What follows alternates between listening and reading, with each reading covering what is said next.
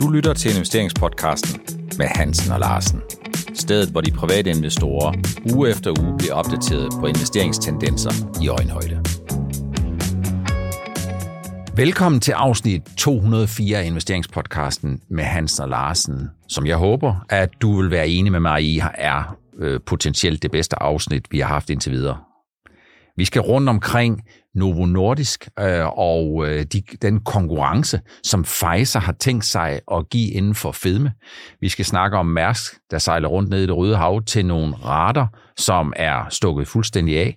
Vi skal snakke lidt om Danske Bank vækst versus prisfastsættelse. Hvad der er gjort, at investorerne lige pludselig får øjnene op for, at øh, Danske Bank måske har øh, indtjeningsstamina, som ser lidt anderledes ud end andre. Så kommer vi en hel del ind på, om den øh, udvikling, som vi så i 2023, om den skal gentages i 2024. Men vi starter, Helge, med Danske Bank. Hvis man kigger med Danske Bank, eller kigger på Danske Bank, jamen så er det sådan, at Danske Bank-aktien har jo de sidste 5-7 år ikke været noget øh, godt bekendtskab for investorerne, men det har ændret sig en hel del, især i den senere del af 2023. Er det naturligt? Ja, det tror jeg det, fordi de har haft, haft hængt efter de andre og det alene gør jo selvfølgelig, at der kommer en større interesse for det. Jeg kan også se, at jeg har sådan en gruppe, der hedder Danske Bank, øh, øh inde på, på, øh, på Facebook, og jeg kan jo se, at øh, der bliver man mere og mere positiv, og så siger man, nu er der ryddet op i alle ulykkerne. Der har også været et langt stykke tid, hvor der ikke har været nogen ulykker at melde om. Vel?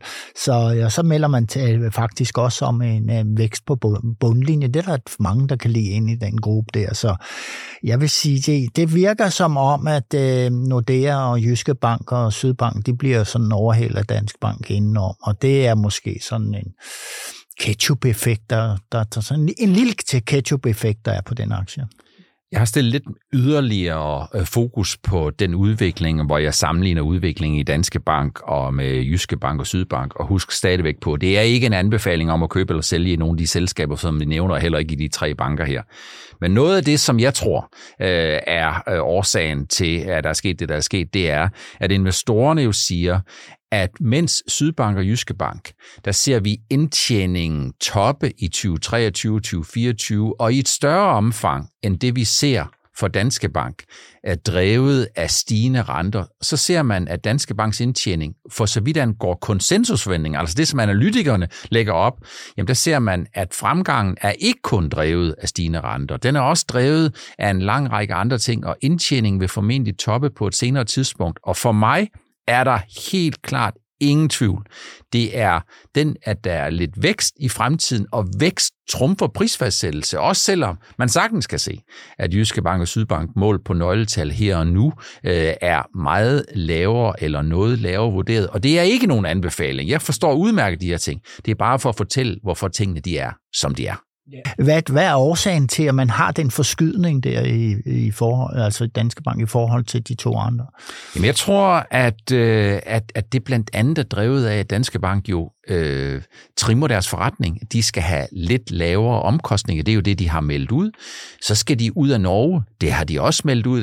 Der har de jo solgt forretningen til Nordea. Den fik de ikke noget særligt for. Og det er fordi, de kunne ikke skabe øh, den tilstrækkelige profitabilitet øh, i øh, Norge. Og så tror jeg, at investorerne de bare kigger på, at det i stigende grad bliver mere sandsynligt, at de i 2026 kan leve op til deres målsætning om at lave 13% egenkapitalforretning, og så forsøge at holde den. Så jeg tror, det handler meget om indtjeningsstamina. Det handler meget om det langsigtede, om det blivende, og det er det, som investorerne forsøger at købe ind på. Det vil sige, at man har haft nogle sten i skoene, og den prøver man at, eller den fjerner man nu, og det giver så en højere, øh, en, øh, der, det, at det gør, at man ikke bremser op i væksten her så, så tidligt her, fordi der kommer så en glidende overgang til 25. Ja, jeg tror, det gør, at investorerne de siger, det var nok ikke så længe, inden centralbanken skal begynde at sende renterne ned igen. Og hvis alibiet for, at nogle af bankerne er steget noget, eller at deres indtjening er steget meget, øh, har været de stigende renter, jamen så er der jo nogle af dem, som har været mest begunstiget af de stigende renter, som kommer til at give noget af den rentestigning i form af indtjeningsfremgang tilbage igen. Og der, hvis man kigger på Danske Bank i 2023, jamen så er en betydelig del af, den, øh, opjust, af de opjusteringer, der er kommet, kommer jo fra, at øh, banken startede med at tabsreservere 2,5 milliarder kroner, øh, et ledelsesskøn for, hvad man kunne komme til at tabe, og det viser sig formentlig øh, slet ikke at blive nødvendigt. Så det er måske en tredjedel af hele den indtjeningsændring i indtjeningsforventningerne, der kom i Danske Bank i 2023. Så der er formentlig, siger investorerne, det er ikke mig, der siger det, men siger investorerne og siger analytikerne, mere at komme efter. Og det er altså det, som gør, at mens nogle af bankerne har stået lidt stille, øh, måske lige med undtagelse af Jyske Bank i den her uge, hvor der kom en opjustering af en anbefaling og et kursmål, der fik aktien til at stige en 3-4 procent, jamen så er det egentlig sådan, at bankerne de har stået noget stille. Ja, man kan sige, at det, det, faktisk er det jo sådan, så hvis en bank står stille, så står de andre som regel også stille i så et homogent øh, miljø, som vi har i Danmark inden for bankerne. Men øh, du har jo været nede og finde en årsag til, at den danske bank måske kan vækste lidt kraftigere. En af de der ting, Helge, som investorerne de stiller sig meget som spørgsmål, det er, kommer opturen i biotekindustrien i 2024? Hvis du skal give et bud, Helge, ja eller nej, vil du så sige ja eller nej? Altså jeg siger ikke ja eller nej, Per. Jeg tilføjer, at det dele af biotech-selskaberne vil få en optur i 2024. Det er der ingen tvivl om, og vi ser den allerede her i starten af året, hvor der kommer meldinger, at der er rigtig, rigtig mange opkøb i sektoren.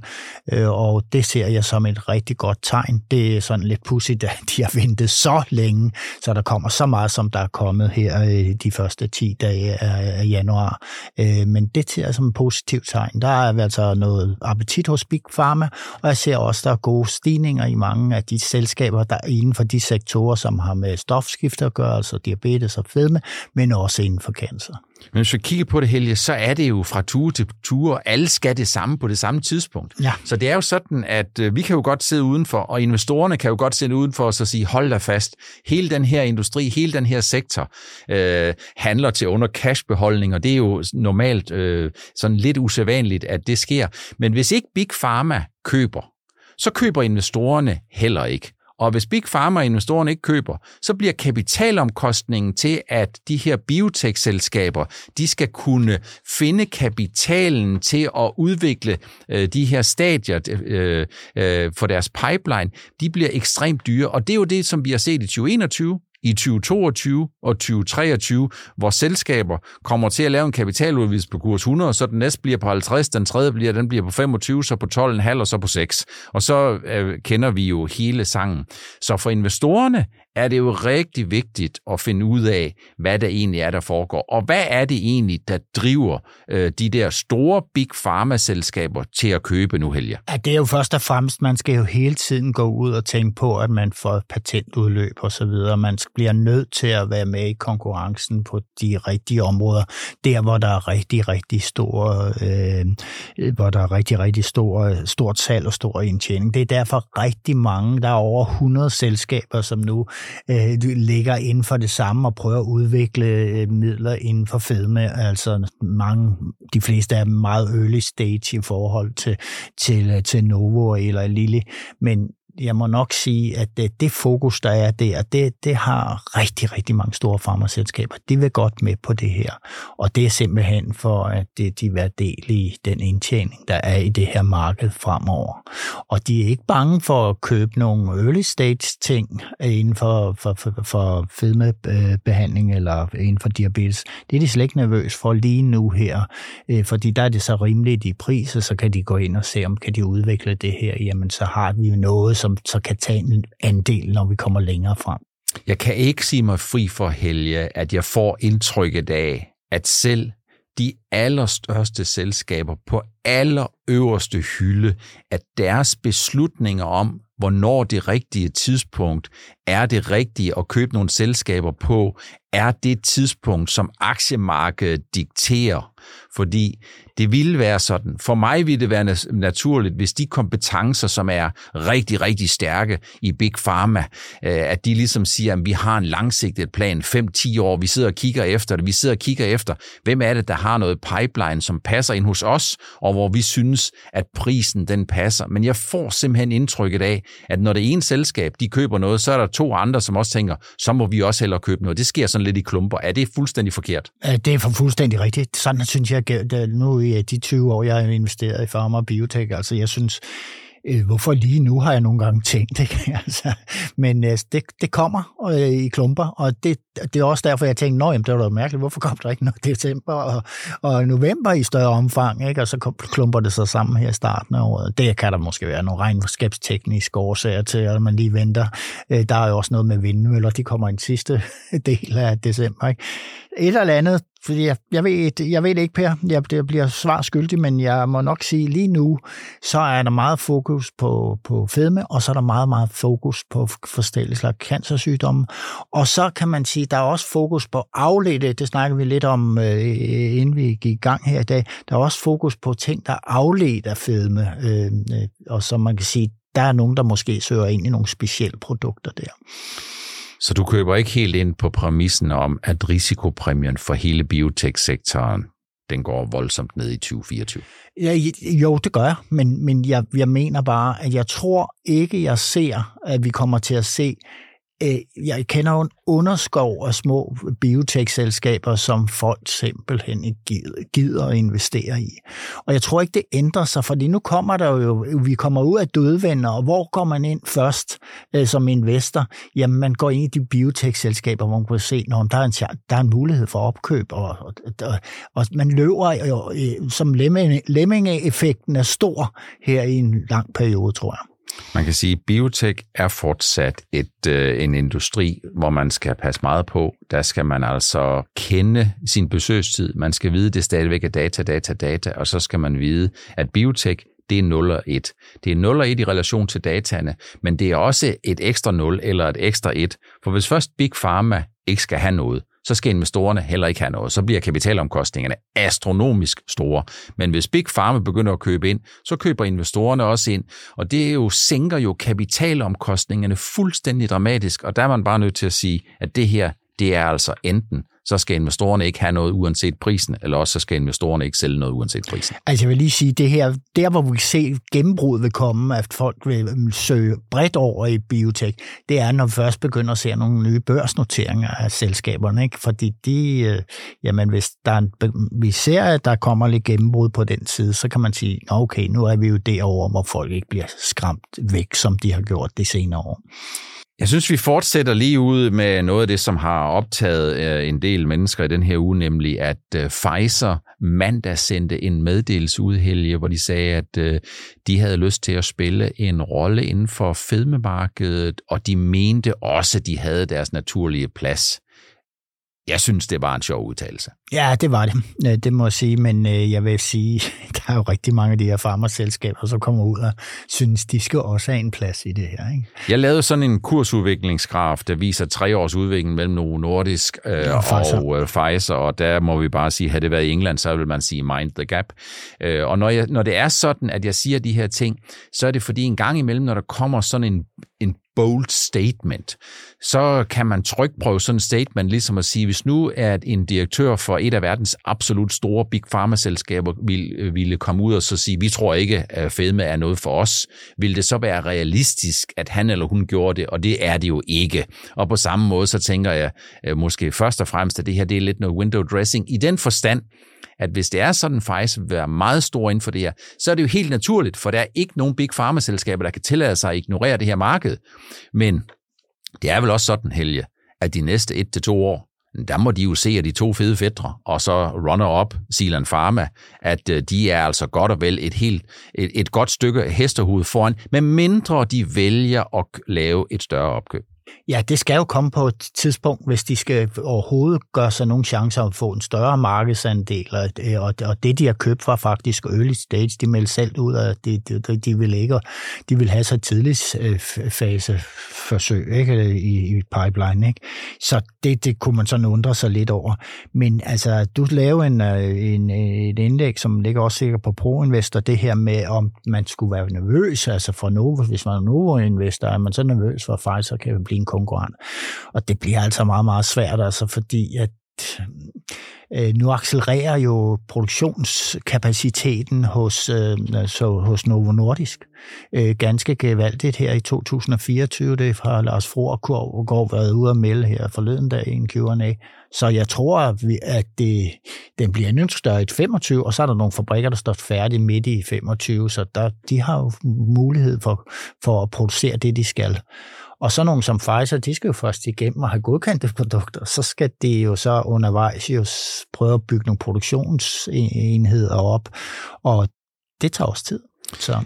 Så jeg kan ikke lade være med at tænke på, at, øh, at de starter måske et andet sted. Man kan sige, at Novo Nordisk er jo øh, med dybe kompetencer inden for diabetes, som så bringer dem videre til fedme. Det er sådan set lidt det samme, ligesom Zealand Pharma, det er det samme ja. med Eli Lilly.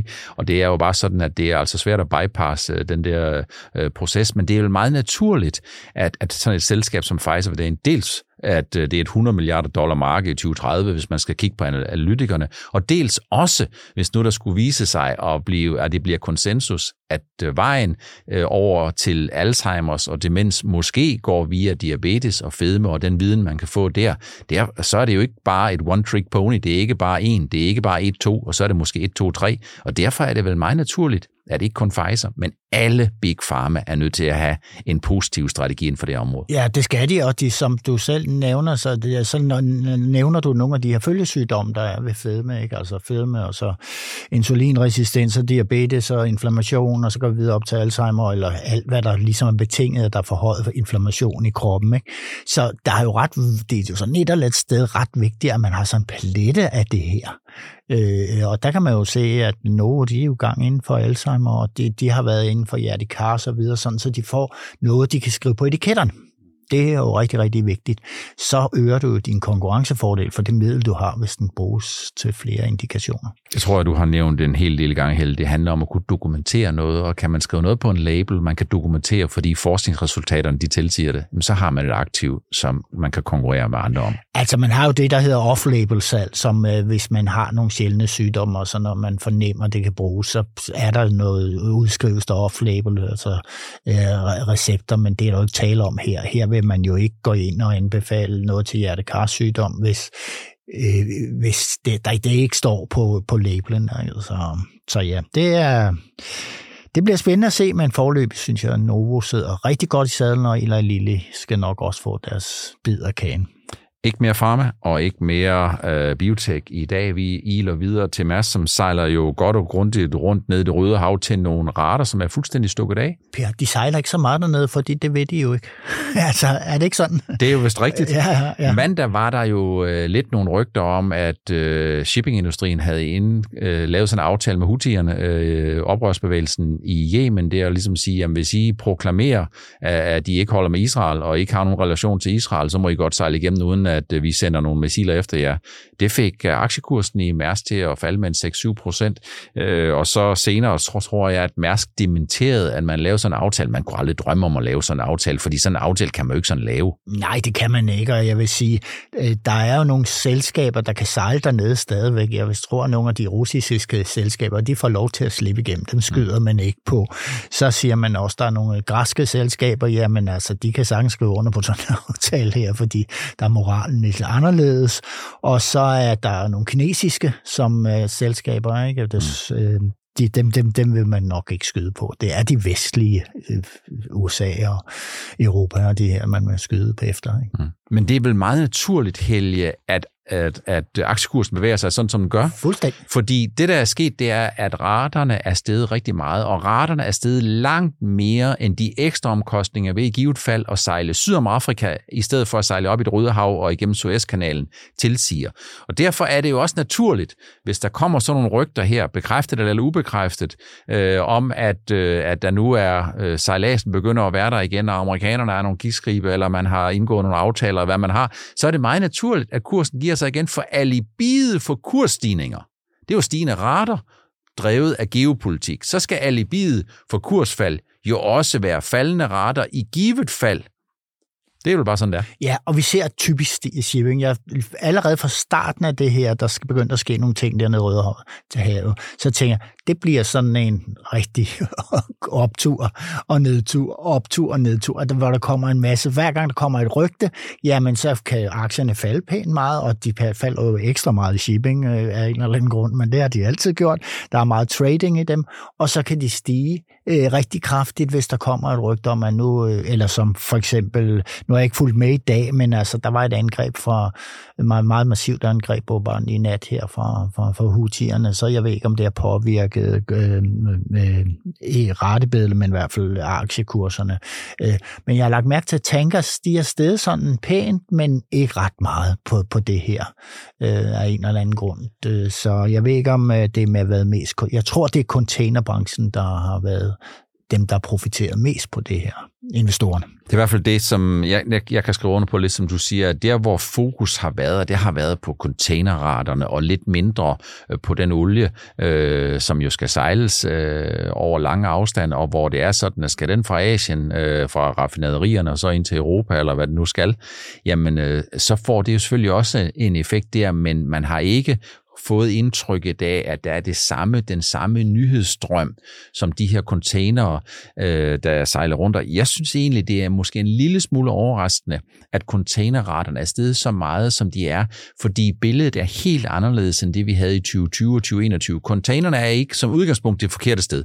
Der er ikke mangel på containere, og det vi ser i 2024, det er formentlig, at der kommer lidt mere tonnage og måske lidt mindre at sejle med, fordi konjunkturbilledet ser lidt, øh, lidt dårligt dårligt ud. Så som udgangspunkt, så kan man sige, jeg tror, at den primære årsag til, at vi har fået så stort, øh, så stor en stigning i aktiekursen og i raterne, har været, at konsensus var og har og været, at 2024 ville blive et rigtig møgår for containerraterne. Øh, og, det, og det er måske mere det, der gør, at raterne er steget så meget, som de er, og at aktierne er steget niveau, ikke? Fra, fra et lavt niveau. Hvor man kan sige, at sæsonmæssigt har vi ligget på, inden for tankers i et, normalt niveau, ikke? Så det vil, ja. Men, men det er rigtigt det her med, med øhm, det her med, at, øhm, at, at det, nyhedsstrømmen, den betyder meget for udviklingen inden for aktierne, jamen det er, som det altid har været inden for shipping. Det tror jeg også, det er noget, som du har øh, understreget og gentaget mange gange, at shipping, det er sådan lidt også øh, boom eller bust. Øh, enten så er det fuldstændig fantastisk, så skal man ikke have andet, eller også så er det fuldstændig forfærdeligt, så skal man overhovedet ikke have noget. Altså jeg kan nævne, at øh, selv noget shipping-segmenter, som ikke er berørt af det her i det Røde Hav, de har jo fået en optur, nedtur, optur, nedtur, bare på nyhedsstrøm, og det mm. viser, at der er rigtig mange investorer i de her aktier, som ikke ved ret meget om, om det, de har med at gøre, men øh, det kan være teknisk analyse, eller det, de kan køre med algoritmer, eller trade frem og tilbage. Men det her med om der rent faktisk er en skib i det segment, der er nede i Rødehav. Det, det, det begynder de det så ikke så meget om. Uanset hvad, så kan man sige, at skibet det skal jo sejle i nat. Ja. Vi slutter af med uh, 2024 helge, 2023 fuldstændig fænomenal afslutning, november og december måned. Uh, vi begyndte godt i 2024, så kom der sådan en lille korrektion. Øh, så kom vi tilbage igen, hvor investorerne fandt tilbage i Nvidia og nogle af de andre øh, fantastiske, dog ikke de alle fantastiske øh, syv. Centralbankerne kommer jo stadigvæk til at sænke, det tror jeg ikke, der er tvivl ja. om. Men spørgsmålet det er, hvor meget kommer de til at sænke, og, og hvor hurtigt kommer de til at sænke, og kommer de til at sænke forventninger hos investorerne, eller kommer centralbankerne ikke til at kunne indfri det, som investorerne har indstillet sig på? Hvad tror du? Altså, jeg vil sige, at først og fremmest så, så havde man indpriset seks øh, rentenedsættelser til næste år. Det var sådan konsensus i alle de finansmeter, jeg læste på her i sidst i december. Det vil sige, at man havde maksimal positiv forventning om rentenedsættelser. Og nu begynder man at tøve lidt, nu snakker man, hvad med marts, hvordan sker det der? Og sådan, øh, at jeg så et tal, var det fire eller fem, man nu var nede på rentenedsættelser, som er indpriset, og der omregner man så prisen på, på, på aktierne i et stykke aktier, altså på PE-værdierne, når jamen, hvis de, vi får seks, øh, med nedsættelse, seks nedsættelser, jamen så skal det være den PE-værdi, eller den værdi, man skal tillægge markedet, eller hvis man får mindre, så skal man selvfølgelig have en korrektion, og det har man så fået her til at starte med. Og så bliver vi jo klogere hen ad vejen, Per. Mm. Altså hvis man kigger på det, så hvis vi får fire rentenedsættelser, jamen så har vi stadigvæk en fedtfond, der ligger over den 10-årige rente. For den 10-årige rente, den er jo stukket afsted, og der har vi lige kortvarigt været nede i 93 i de amerikanske. Og det, som jo driver aktiekurserne, det er ikke kun eller kun i meget lille omfang, hvor meget fedtfonds bliver sat ned, men det er ændringer i hældningskoefficienten på rentekurven, og det betyder altså, hvor stejl er rentekurven, eller hvor invers er rentekurven, og det er det, som i skal holde øje med, det er det, som investorerne holder øje med, det er, hvordan påvirker ændringer i centralbankrenterne, markedsrenterne, og der er det altså den 10-årige rente, som stadigvæk er ved at holde øje med. Og det holder du også meget øje med, så det tror jeg mange derude, der er rigtig glade for, fordi det har du næsten på programmet hver anden udsendelse her, fordi det er så vigtigt og så styrende for, hvordan det går på aktiemarkedet. Og så kan man jo sige, Helge, det er jo stadigvæk, det er business as usual, der hvor interessen den er, det er i USA, og det er noget i Europa. Men Asien og Kina, der er så vidt jeg kan se, stadigvæk, om ikke nul interesse, så tæt på nul interesse. Og Kina kører jo sine egne veje, Japan kører lidt sine, sine andre veje, men der er stadigvæk ingen købere de der steder, fordi der, hvor vi har måske, øh, der hvor vi har udfordringen i Kina, det er, at de mangler lidt vækst, og så har de lidt nogle selskaber, som måske mangler lidt kreditbonitet. Er det ikke sådan der? Jo, og så kommer det seneste udspil det er fra, øh, fra, fra Kinas øh, øh, ledelse derovre. Jamen det er, nu skal man gå ind og stoppe korruptionen på alle niveauer i samfundet, men det er jo i høj grad også inden for virksomhederne, og det lægger en dæmper på udlandske investering i, i landet i allerhøjeste grad, fordi så siger man, så bremser det op det her. Så. Det var det, vi havde valgt at tage med i afsnit 204 af investeringspodcasten Hans og Larsen rundt om Danske Bank prisfastsættelse, vækst øh, versus lav pris, om biotech-optur nu for endelig, endelig kommer, om Novo Nordisk skal være nervøse for Pfizers indtog på et 100 milliarder kroner, eller 100 milliarder dollar marked i 2030 inden for fedme, om Mærsk, der sejler rundt i det røde hav, og om der er øh, om, end, om udsigterne for 2024 øh, efter et fuldstændig fænomenal afslutning på 2023 for den gennemsnitlige investor, om de er ændret. Tak fordi du følger med, og tak fordi du stadigvæk synes, det er interessant at blive investeringsopdateret på det, som interesserer flest investorer på lige underkanten af 30 minutter. Vi glæder os til at ses og høres yderligere ved i næste uges afsnit 205 af investeringspodcasten med Hansen og Larsen.